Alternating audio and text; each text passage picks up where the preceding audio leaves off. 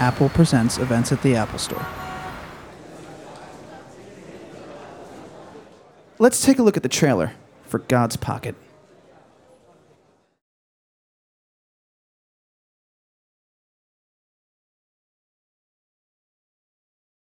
You're telling me there was something wrong with the horse made her quit 300 yards from the finish? She hit the stretch and just quit. Turns out she sucked up air, you know, a couple gallons of air get trapped up in there and she cramps up and she can't run. Very uncommon. The working men of God's pocket are simple men. They work, marry, and have children. And until recently, they die like everyone else.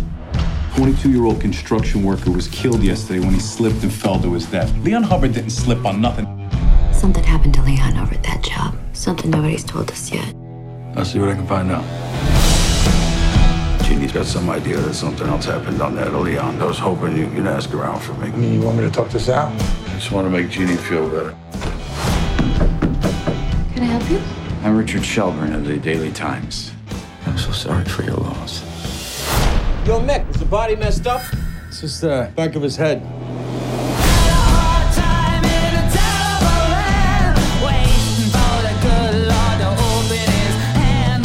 What I did has nothing to do with you. And what you got to worry about is making sure that everything is all right, and then you get your money. Mr. Shelburne, I need to know what happened to my boy, please. His body in the street, Mickey? Leon was in the truck. With the meat. He was separated from the meat. I knew that would upset you. I've been writing the story of this city for 20 years. I love this city. Run for your life! That's the stupidest thing I heard all day. In a terrible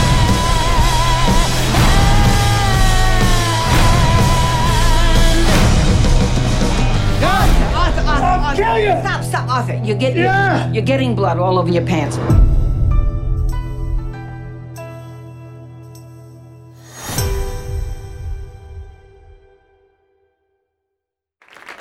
Ladies and gentlemen, please welcome this afternoon's guest moderator from New York Magazine and NPR's Fresh Air, David Edelstein, and today's guest, John Slattery. Good afternoon. Thank you for coming. Hello. And uh, and I want to thank you for this terrific movie, God's Pocket, and also for letting Don come back to work. That was really. um, and we're gonna we'll talk about um, Mad Men after we, we talk a little bit about God's Pocket.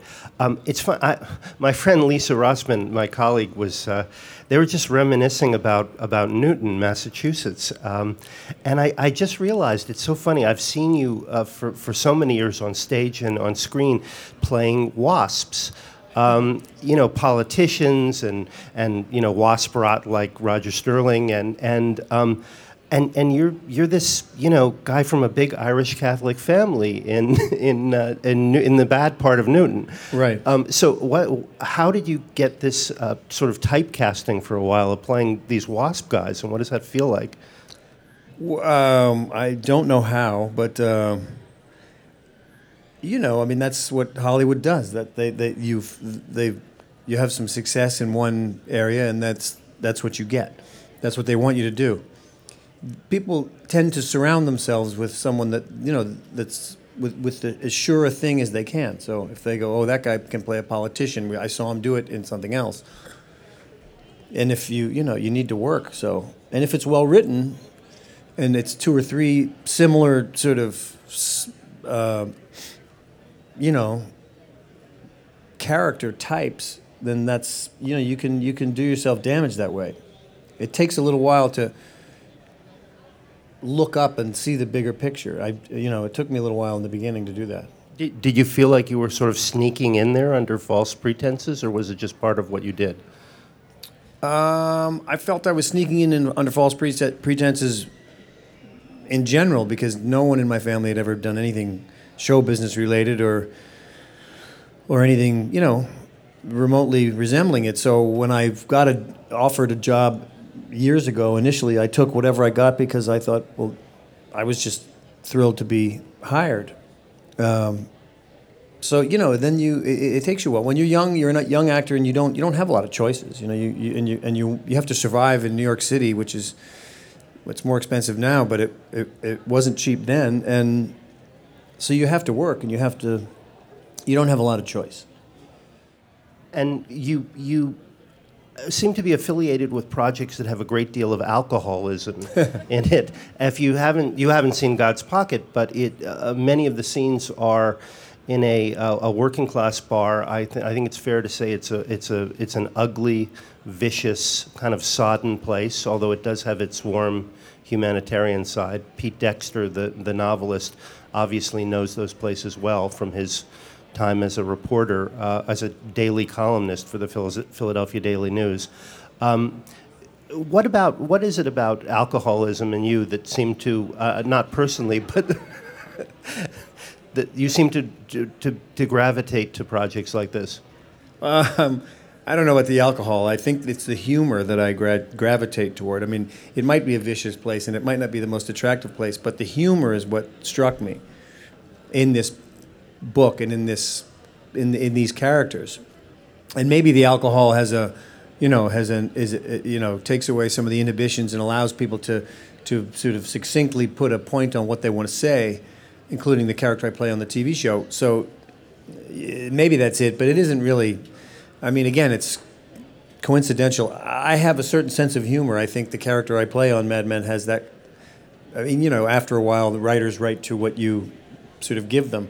Um, but this book, you know, when I read it a long time ago, um, it was that kind of it was that humor that I that I got, and the and despite the the, the, the circumstances, it was the hope and the struggle of this guy Mickey Scarpato, who's played by Phil Hoffman, to get to do right by his wife and to take care of his friends, and that you know that was that was what struck me, the optimism is a you know in the midst of all that cynicism. But it's funny. The, the movie is is violent. It's bleak. It's I, I got to say it's crazy sick, but it's also hilarious. I mean, almost every line, you know, is like I was like I was roaring. You know, first of all, the actors are so wonderful to watch, and you give them so much space. But also, it's like every every line can be twisted in order not only to show the tragedy of these people's lives, but the farce of their lives. Yeah, I mean, I, I I think there's a bedrock code of casual violence and mayhem that just happens. You know, it just there's a guy gets punched in the nose and it happens over there and people just kind of look and continue what they're doing because it's the way they it's the currency. If you don't get what you need, you have to be prepared to do something like that. Some guy has a gun or some other guy will slap you around or or hit you with a shovel or whatever it is. Um, but it, that had to be believable to me in a bedrock sense and an unsensational sense so that it could spring into the absurd part of it. You know, I mean, the, the, the water keeps rising on this guy, and he's just trying to do the right thing, and he, he's, uh, he just can't do it, and it gets more and more absurd as it goes on. And um, the violence just had to, had to be convincing at, at, its, at rest. It really does have a kind of a farce structure because because uh, if, you, if you don't know, and, and, you can tell us a little bit more about the plot, what sets it in motion is the killing under very peculiar circumstances of a very disturbed young man on a, on a construction site. And in, in the course of trying to both cover it up and trying to get to the bottom of why it happened, it sets off mayhem. And, and, and when I say farce, I mean there literally is a dead body that's toted around and propped up in a meat truck and falls out. I don't want to give anything away, but but it, it is almost like you're working with a very tight farce structure that comes out of this act of violence. Yeah, I mean uh, that's and that has to be played straight, and you have to you have to set up this this kid, you know, who gets killed is the, the stepson of Phil's character Mickey, and um, and he's not a nice guy. And he has to be painted as such in short order so that when he does, in fact, get, I won't say how he gets killed, but uh, when he does get killed, uh, the only person who cares about it is his mother. Everyone else is sort of, you know, the, the, the good riddance. Um, which again allows it to be funny. I mean, if if if, if it was that heartbreaking, it was tri- it's tricky. The tone of the book was tricky. When I read it, I thought, you know, it, it, encompasses this this hard scrabble world. These people really s- straight on trying to get what they want. But it is funny, and every one of them is funny in their own particular way, and every one of them is is, is different from everyone else. Um, John Turturro plays a guy named Arthur Bird Capezio who uh, only dresses in yellow he has these canary glasses he wears, and he drives a big yellow Cadillac. And he, but and yet he's not to be trifled with. Um, uh, you know, Mickey Scarpato, smiling Jack Moran, who's a funeral director who with a tendency to punch people, you know, when they're not looking. Um, and they all live and they all live in this fishbowl of a community where they all know exactly who they're dealing with. They've all there's a narration in the beginning. It's an it's a it's an article that Richard Jenkins' character writes in the local newspaper saying that they, they all they, they have all grown up together. No one leaves. They've they've all seen each other naked. They know who cheats at cards, who slaps their kids around, who who they've stolen from each other. They've set each other's houses on fire. Then they've borrowed money from the people they stole it from, and you know that's so. There's no way to bullshit anybody, even though they try. They're trying to get one over on someone else, and everyone knows. Everyone can see through everyone else. So it's it's a very unique sensibility that was all conjured up in Pete Dexter's book, and why I wanted to make the movie in the first place. Did you manage? Uh, you had actors coming in for a relatively short time. I know this was shot pretty quickly, right? Did you manage to kind of create a family out of the cast? And uh, we can talk about specific cast members uh, soon. But did you? Did, was that something you were comfortable doing, creating a kind of atmosphere where everyone could contribute? Yeah, I mean, I, I hired these. You know, I waited for Phil to be free to do the movie. Um, he liked the script. I sent. I, I wrote the script. It took me a long time to write it. Um, I, uh, the, the short version is I read the book about ten years ago. I tried to get the rights. I was told they weren't available. I forgot about it. Five years after that, someone reminded me of the book. So I said, I called and they said, oh, they're available again.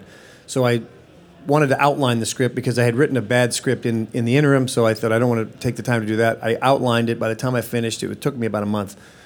I called and said, okay, let's do it. And they said, oh, we made a mistake. It, the same people still own the rights. So I thought, well, if they've owned the rights for this long, it's been about 20 something years, I thought, well, maybe they're not going to make it if I don't make it. So I just kept writing it while I was doing other things. And it took me about three more years to get a draft that I was happy with. And um, just because I was busy doing, I would sit in a trailer making a movie and do this instead of watch TV. And, uh, and, uh, and I, then I sent it to Phil Hoffman, and he said he liked the script. I sent it. I offered him the part of Shelburne, the reporter that Richard Jenkins plays, and he said I like the script, but I want to play Mickey, which took me about a minute to figure out what a good idea that was, and uh, and uh, and and then it was a matter of scheduling. So once we figured out his schedule, then I then you know armed with that script, which is the Pete Dexter book, and and Phil Hoffman you know, it took me, it, it, it literally, I think Richard Jenkins read it in about an hour and a half and called me back, and Turturro and Christina Hendricks was close by on the set of Mad Men, so she said yes, pretty, pretty, it, you know, it, everyone wanted to work with Phil. And, and, and there are so few good, you know, actors are so starved for good material that, that they all said yes like that, and it became a th- about scheduling. But to answer your question, I hired all those people for them to do what they do. I didn't hire them so that I could tell them everything. You know, I mean, Lance Acord, who shot the movie, is one of the great cinematographers. He's a friend of mine and claims I made a drunken bet with him that if I got Phil to star in the movie, he'd shoot it, um, which I don't remember. By the way, the movie looks extraordinary. The Yeah. fashions are horrible, and the interiors have this kind of soupy yellow and green quality that you know they must have worked very hard to get. Very hard. But the point is, I, I, I mean, the, the, the costumer, Donna Zakowska, did John Turturro's movie, which was, is out now too. And she's a brilliant woman, and she's. And, and I hired them all to contribute. The production designer who built the bar, who, which didn't exist, and I mean that's why I hired them. So I don't know if it was about creating a family, because people are in and out and busy, and Turturro is in for a week, and people are in. You know, so it's it's it was really an intensely focused 24 day shoot, um, where eh, yeah, I mean you have to be open to the best idea in the room. I mean, I I knew that I had limited experience as a director, but I know as an actor, if I I want to, someone to give me something that's going to give me an idea. that's the best work when, when I feel like oh they make it make me think it's my idea, and if I could do that and encourage them to just sort of get them close and let them go, then that was that was the idea. when you see the movie, one of the most heartbreaking things, obviously, is it's one of Philip Seymour Hoffman's great performances, um, which is I almost wish it hadn't been. Um, one thing that struck me about this performance is that he is playing the character. He's in kind of a stupor, kind of a melancholy stupor for the entire movie, and yet he's not one of these actors who generalizes. So he reacts to that combination of reacting to everything, every millisecond, every person in his orbit, showing all these fine shades within this general kind of slow, depressed affect was something that I don't think any actor would have risked doing in quite that way. He had he he, he had a specific again. I, I told I said I offered him this other part, and he said, "No, I want to play that part." And and then eventually we sat down, and, and, and I was surprised at how specific he already he, he, he was already talking about it. The scenes of, of about his relationship with Jeannie and and and um, Jeannie is his wife, Jeannie played by wife, Christina. Hendricks. Um, and and why this character would stay in this place. He's a guy with with very shallow roots. His father was a truck driver, and he's a truck driver, and and he um, and he's married to this woman who had a son from a former marriage, and and he's constantly being reminded, oh, you're not. Remember those girls from the? Th- oh yeah, you're not from here. You know, everybody's always reminding him that he's not from here. And or if you were here, you'd you'd you'd know why this is the way we do it. And you wonder why is he fighting to get into this community that clearly doesn't want him, and then it takes him the whole movie to figure out that he doesn't want them either. Um, but he, it's the humanity. It's it's it's it's this guy doing uh, everything for his wife. There's a line in the book that he said if he didn't, if he lost, he knew that if he lost her, she'd be the last woman he ever got without paying for it. And he just he he could see that, that and, and Phil had a way of saying, you know, this guy sort of sticks his head above the fray and knows his position. He knows that where he is. People think he's a tough guy and a made guy, or maybe, or he's connected, and they're not sure. But he has that respect. He has that menace, and yet he's really not that guy. You know, he's trying to figure out where he where he is, and that all appealed to him, and um, and it's all extremely specific and. Uh, yeah, I mean, he's just one of those actors that you could, you just would watch him. He'd be deep emotionally into a scene, and then, and then you'd see him remember where the camera was, and just shift everything, so that the camera got everything he was doing. There wasn't a thing in that movie that he got that we didn't that, that isn't on film, and I mean, and then and then and then in the edit process, he was a producer on the film. He would say, "There's a better take. You know, there's a take at at the end of this scene where the two of us are fighting. It's a little funnier." And and you know, whatever things get lost, and you dig through the, the takes. And sure enough, he was always right about that. Um, Richard Jenkins told me. I, I know that he that uh, Philip Seymour Hoffman had a very complicated attitude toward his whole body, toward his body and and his acting. He told me that he had sat through the movie several times, and he said it was one of the few movies he's made that he could sit through. That he just he thought he got it. He he thought he nailed the character. Yeah, uh, yeah. He, we, we sat together and screened it in Sundance for 1,200 people, and the, the, the two of us were not going to do that. Too nerve wracking, you know, especially being in. I'm so, you know, being in it and watching yourself for the first time with a big audience is one of the um, uh, really disturbing experiences. Um, even if it's even if you're happy with it, it's distracting. You're you're you're you're, you're trying to get over a, a thing. You're thinking about it, and then the next scene is so you're not really in the movie. But he said, I mean, and I was we were sitting together, and he, yeah, we we had a great time. He was very pleased with it, which is makes me as a filmmaker and a friend feel good because I'm not selling something that he wasn't uh, that he didn't think had integrity, which meant everything to him. I mean, as an as a as an artist, you know, he that's what that's why everyone wanted to work with him. I mean, it wasn't just the talent; it was the choices that he made. I'm, I'm sure you've thought about this a million times, but was there any indication, either on screen or off screen, that he was struggling, that he was a tortured soul during the course of doing the work? No, we just worked.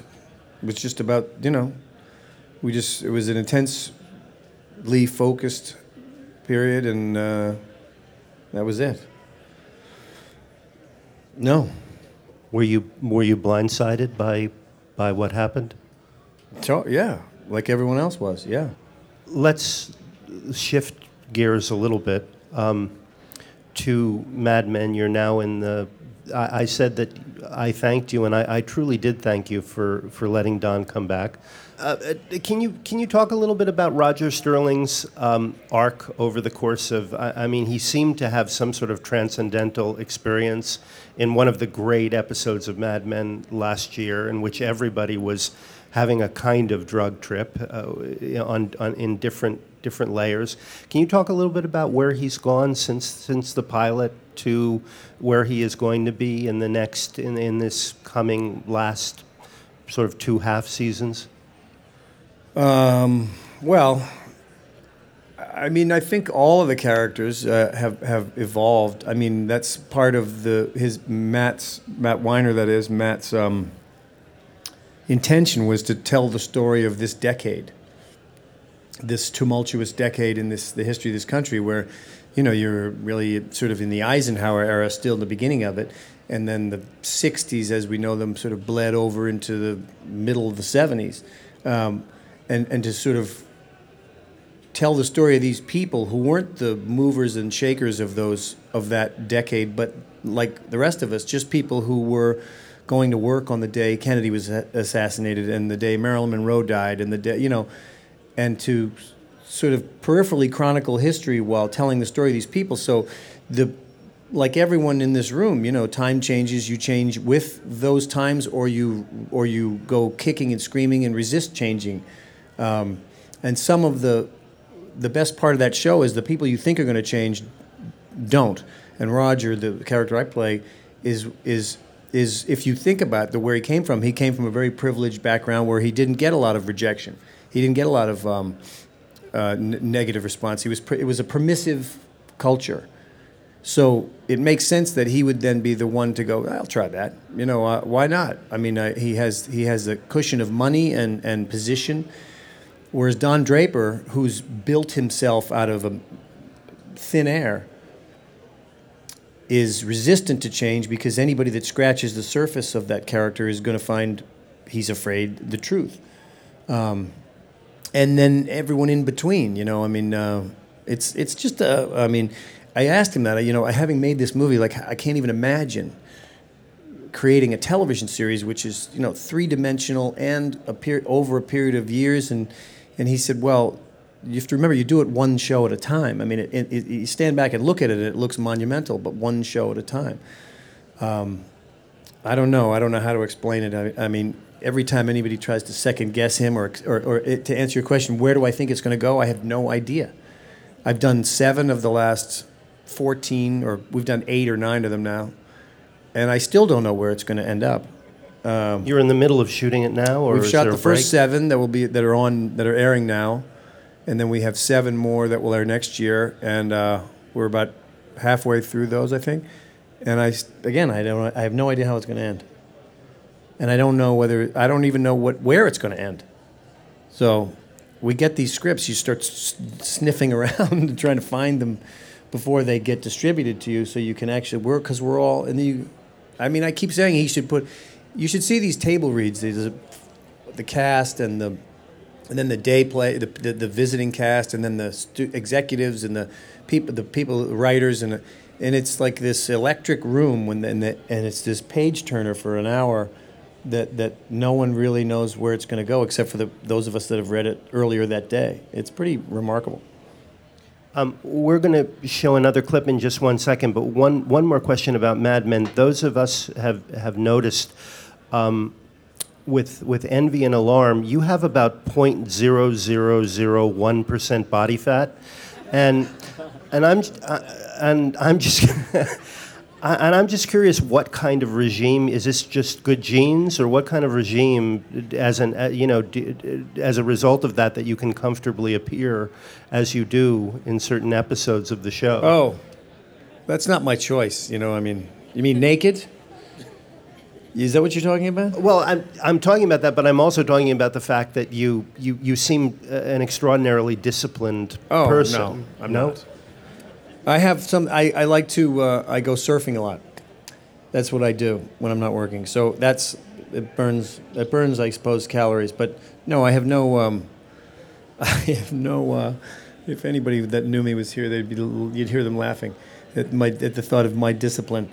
Um, I have a lot of energy. I, I mean, I made this movie. You know, you have to have a certain amount of like you know, if you want something to happen, you have to ha- you have to make it happen because no one else is going to do it for you. So, I do have energy in that sense, and and and I, I you know I'm not a writer because if I was a writer, I would write every day, but I know what I think is good writing, and I like this book, and so I sat down and said, all right, I'm going to finish this, um, but uh, no, and and and t- I mean, you know. no, I have no discipline whatsoever. Yeah, but surfers or dietary are, restrictions. Surfers are like inhumanly coiled or something when it comes. They're to, really not. You see, you should see these guys. There's a, lo- a lot of fat slobs out there surfing that are extremely talented surfers, and they figured out how to do it so well that they don't even have to paddle. They just get themselves in the right place. The wave comes, they just stand up and go. You're like, look at that guy. He's wearing a diaper, and he's just flying along. Um, I'm not so good at it, so that it takes me more, more. It takes more work for me. We're going to show one more clip and then we're going to open it up. Um, what what uh, can you set this clip up? Tell us what we're which one we're going to see. Is this the one in the car? Or This is oh yeah, this is the oh so they're this is the early on. They're going to um, they steal trucks. Uh, Turturro, Phil, and this other guy. Um, usually just by- for Tur- Turturro and uh, uh, John Turturro, Philip Seymour Hoffman, and an actor named Dominic Lombardozzi who plays Sal, who is um, a, a kind of uh, is is is John Turturro's boss, and uh, he's going along to make sure the thing goes smoothly because he owes John Turturro owes him some money and they normally only do it. Phil and John are normally, or I should say, Bird and Mickey are uh, partners, and they do it themselves. One drives to where they're going to go. The, the the the the truck theft is already worked out. Someone gets paid. They take the truck. They take the meat out of the truck. They're, they they sell meat, by the way. Um, in they, they they steal the meat out of these long haul trucks. They cut it up and they sell it in the neighborhood, and the insurance pays for the meat. It's like a scam that they've worked out. And this guy is uh, is going along with them, and uh, and they're talking about horses because they like to bet on the horses. I think that's the clip. and also Bird is heavily in debt to this. Bird is heavily in debt to the guy in the front seat who isn't saying anything, and it doesn't seem like a lot of fun. Okay.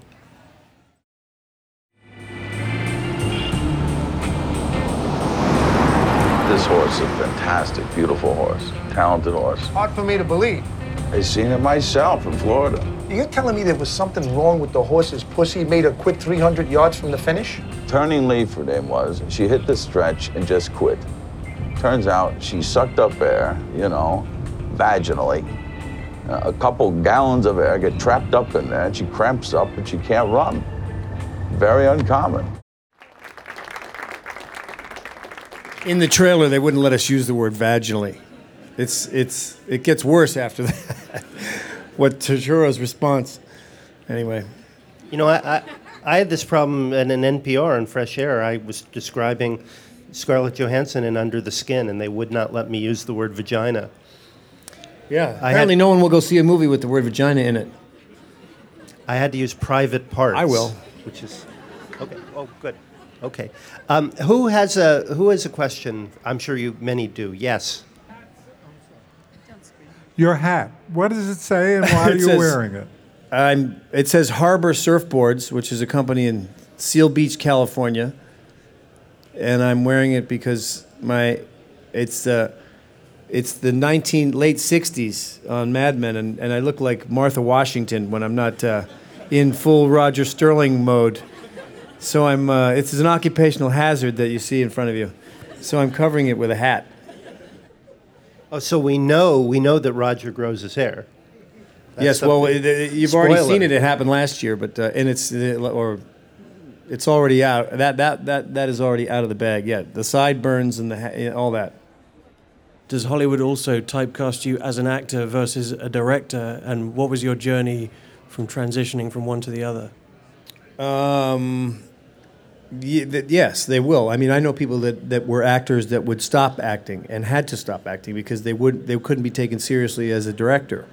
Um, I th- probably had some advantage, you know, b- having been on Mad Men for a little while. Um, and uh, when I started, I asked. I always I, I wanted to direct for a while, but I never found the right scenario because every time I would sign on to some project, a play, a movie, a television show, there it was set up. There was already a director. There was a there was the part, and that was it. When Mad Men it started, it became apparent early on that it was going to be on for a while. It had sort of hit a nerve, and it was also apparent how good it was from the inside. You know, all the directors, producers, every single person on that in that uh, uh, studio is amazing. I mean, really talented at what they do. So I thought it would be a great learning ground. So I asked if I could follow some of the directors around without asking officially if I could direct, because I knew that would put pressure on them. They might say no to. So they said, yeah, go ahead, whatever. So I, I followed a couple of directors, Phil Abraham, who's a cinematographer, because he sort of waited on the side that I didn't know much about. I knew how to work with actors. I didn't know much about the technical part of it. How shot. I mean, I knew from standing around at movie sets for a long time, and I, you know, had my own opinions about how I would do it if given my chance. And then eventually, I asked if I could have an episode, and then they thought about it and uh, finally said yes. And then it went well enough, and I've done five or six of them, and. Um, and uh, so, so I, I, but outside of that, if I hadn't written this thing myself and given it to a friend who has a production, I mean, I, I figured it out. Well, I'm, I'm, if I, no one was going to give me, no one was going to send me a script. If I had stopped directing Mad Men and said, okay, to, to the agency I'm with, said, okay, let's, let's try to get a, a directing job. I might have gotten another episode of a television show or something like that. So I didn't want to do that. I mean, the directing television to me is is you're facilitating someone else's vision. In this case, Matt Weiner's vision, which is pretty good vision. Um, and I had zero experience, so I thought, well, just tell me what to do and I'll do it. At the same time, they want you to interpret that script. They give you the script, they tell you what they want, and they expect you though to put your fingerprint on it. And so it's it's it, but but it really is entirely and then they take it back all the footage and then they recut it inevitably. So you have to let go of that part of it too. This I, I so I wanted to do my own thing and I had the script that I've been working on and so it was a sort of a natural albeit truncated evolution um, but again, if you're going to do anything, you know, I mean, if someone sees you as one thing, then it's up to you to, f- to, to, to find out how to change their vision. Yeah. So you're also saying that the uh, the auteur in television is the showrunner and the creator, Ab- whereas you wanted to be you wanted to to to shape this vision, Yeah. you know, yourself. Yeah, the, the, in television, the, the, the person with all the power is the person who creates the show, not the director. The director comes changes every week because you have to. The way it works, you have a ten day shoot. You shoot an episode in nine days, so you have nine days to prepare the episode while another one is shooting. So you walk around with the first assistant director and and some location scouts. You figure out where to shoot it, and then you figure out how to shoot it without the cinematographer most of the time, and and and the other producer. You know, you, you you sort of work it out the week prior, and then they finish shooting one episode, and on the same day they start shooting the other one, and then you and then you go start shooting. Um, so the director is just a guy who comes. You know, a lot of times they go from they'll go from Californication to Mad Men to, to, to some other show, and and it's a grind. That's a difficult way to make a, a living. Um, so that, but but the person with all the the you know the the say with all the authority is Matt, Matthew Weiner, and he's the one who's he has a there's a writers room, so they write the scripts and together, but he rewrites everything, and it really and and that's the way it is in television. The creator, the writer, producer, executive producer gets all the has all the power. Hi, how's it going? Hi. Um, two two questions, not really related. First question: Do you know why there wasn't any audio commentary on the sixth season of Mad Men? It's very important to me. Um, and then also, what's next? What do you uh, do? You have another movie you are thinking about, or do more TV? I don't know why there isn't any auto. I think we're to do. I think we're. That's probably. We'll do that at some point. There usually is one, which is always fun. Sitting in a room somewhere with Jon Hamm, bullshitting about those episodes. Um, you're. Uh, uh, I don't know what I'm to do now. I don't know. I have uh, no. I mean, the movie hasn't even. We screened it in L.A. the other night. Um, uh, uh, premiered it in LA. We do the same here tonight at the IFC theater, and then uh, and then it comes out on Friday at the IFC in New York, and uh, two theaters in LA, and then the weekend after that, uh, all over the country. And um, I don't know. I mean, if it gets uh, you know a, a, a positive enough response, I suppose I'll, I'll maybe I'll get another job. Um, Mad Men's finished in June. So it's really the end of a, of a, I mean, being that my whole directorial career, as it were, uh, is, is, is, has come from Mad Men, and, and, and by the time it finishes, it will have been 10 years. My son was six years old when we started. He's, si- he'll be 16 when it finishes airing next year. Kiernan Shipka, the, the girl who plays Sally Draper, was six years, same age. She- She's been on the show longer in her life than she hasn't been on it. So it's so it's the end. In, in June, I, everything stops, and I, and and I have to figure out now what to do. I don't know if I, I I'm looking at a trying to find a book. Uh, This process, I like this process of finding a book and then adapting my own screenplay from it. Um, I know you said you've been on the show for a long time. So if you could just talk about what that experience has been and what you would like to see Roger, how your vision of what Roger would end up like on the end or something. Um, well, the experience has been um, unique to. It, the shows like this don't really come along very often. I've done other television shows and I've done all kinds of other stuff. It's rare that something comes along that gets this kind of attention that has this kind of um, I don't know a, a pedigree and and and. Uh, and also, you know, all the, the, the company of actors and, and the whole crew, we've, we've all been together for a long time. We've had children and marriages, and, you know, it's been a, a, a, an amazing period of time in that regard, personally as well. We've all become very close. Um, so it'll be very uh, heavy when it's finished. Uh, and also the security of knowing that you have this job that provides you with all these opportunities to go do something else. It, it takes about six months of the year, and then the other six months of the year, we're free to go do a play or a, or or or do this or you know whatever you can figure out. But but that opportunity has probably been given by Mad Men. So um, uh, I don't know. It, maybe it'll take until this time next year when we you, we would normally have start started shooting to feel weird about it. But I, feel like uh, and I, I'm I'm not quite sure how it's it's it'll feel. Uh, as far as the character, you know, I, people ask me that all the time. Is like, what do you how, how do you want the character to turn out? And I don't really. Um, I've stopped uh, second guessing or trying to figure out, or, or you know, I, I never offer up suggestions because he's such a good writer. He has such a specific vision of this thing that anything any of us could cook up wouldn't be anywhere near as good. So you just, you know, you just accept what it is, and uh, see where it goes. So, so your fate is in the hands of God, sort of like the rest of us mortals. Yes, God as Matt Weiner. Yes, he, he'll uh, he'll love that. Yeah.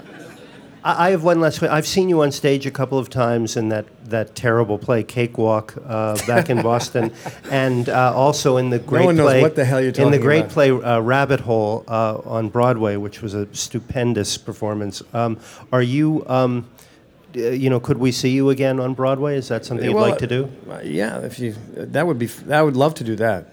Um, I haven't done that in years. Uh, Rabbit Hole was the last play I did. That was I don't know six, seven, five or six years ago. Uh, 2007, I think. Yeah. Yeah. Um, absolutely, would love to do that. But you know, I mean, uh, we all. I think you don't get into this business. Well, maybe some people do to to, to play the same part forever. Um, so I'm I'm looking forward to the seeing what, what, what, what comes. I mean, it's it's a little you know you, you never really shake that feeling that you'll never work again. You know that, but but and people give you that look and they go, really, come on, and then you go, yeah, well, you know, what was it? Morgan Freeman won the. Uh, you know, he said he was. I was listen. I was doing electric company last year. You know, and he, you know, it's it's a reality. It happens all the time. So I mean, I'm not afraid that I'm never going to work again. But and I actually enjoy the, the idea that I have no idea what's coming. You know, I know of one staggeringly important critic who, who loves the movie, so I can. Uh, that's that's so I don't know what the reception is otherwise. Um, um, He's talking about himself. no. Uh,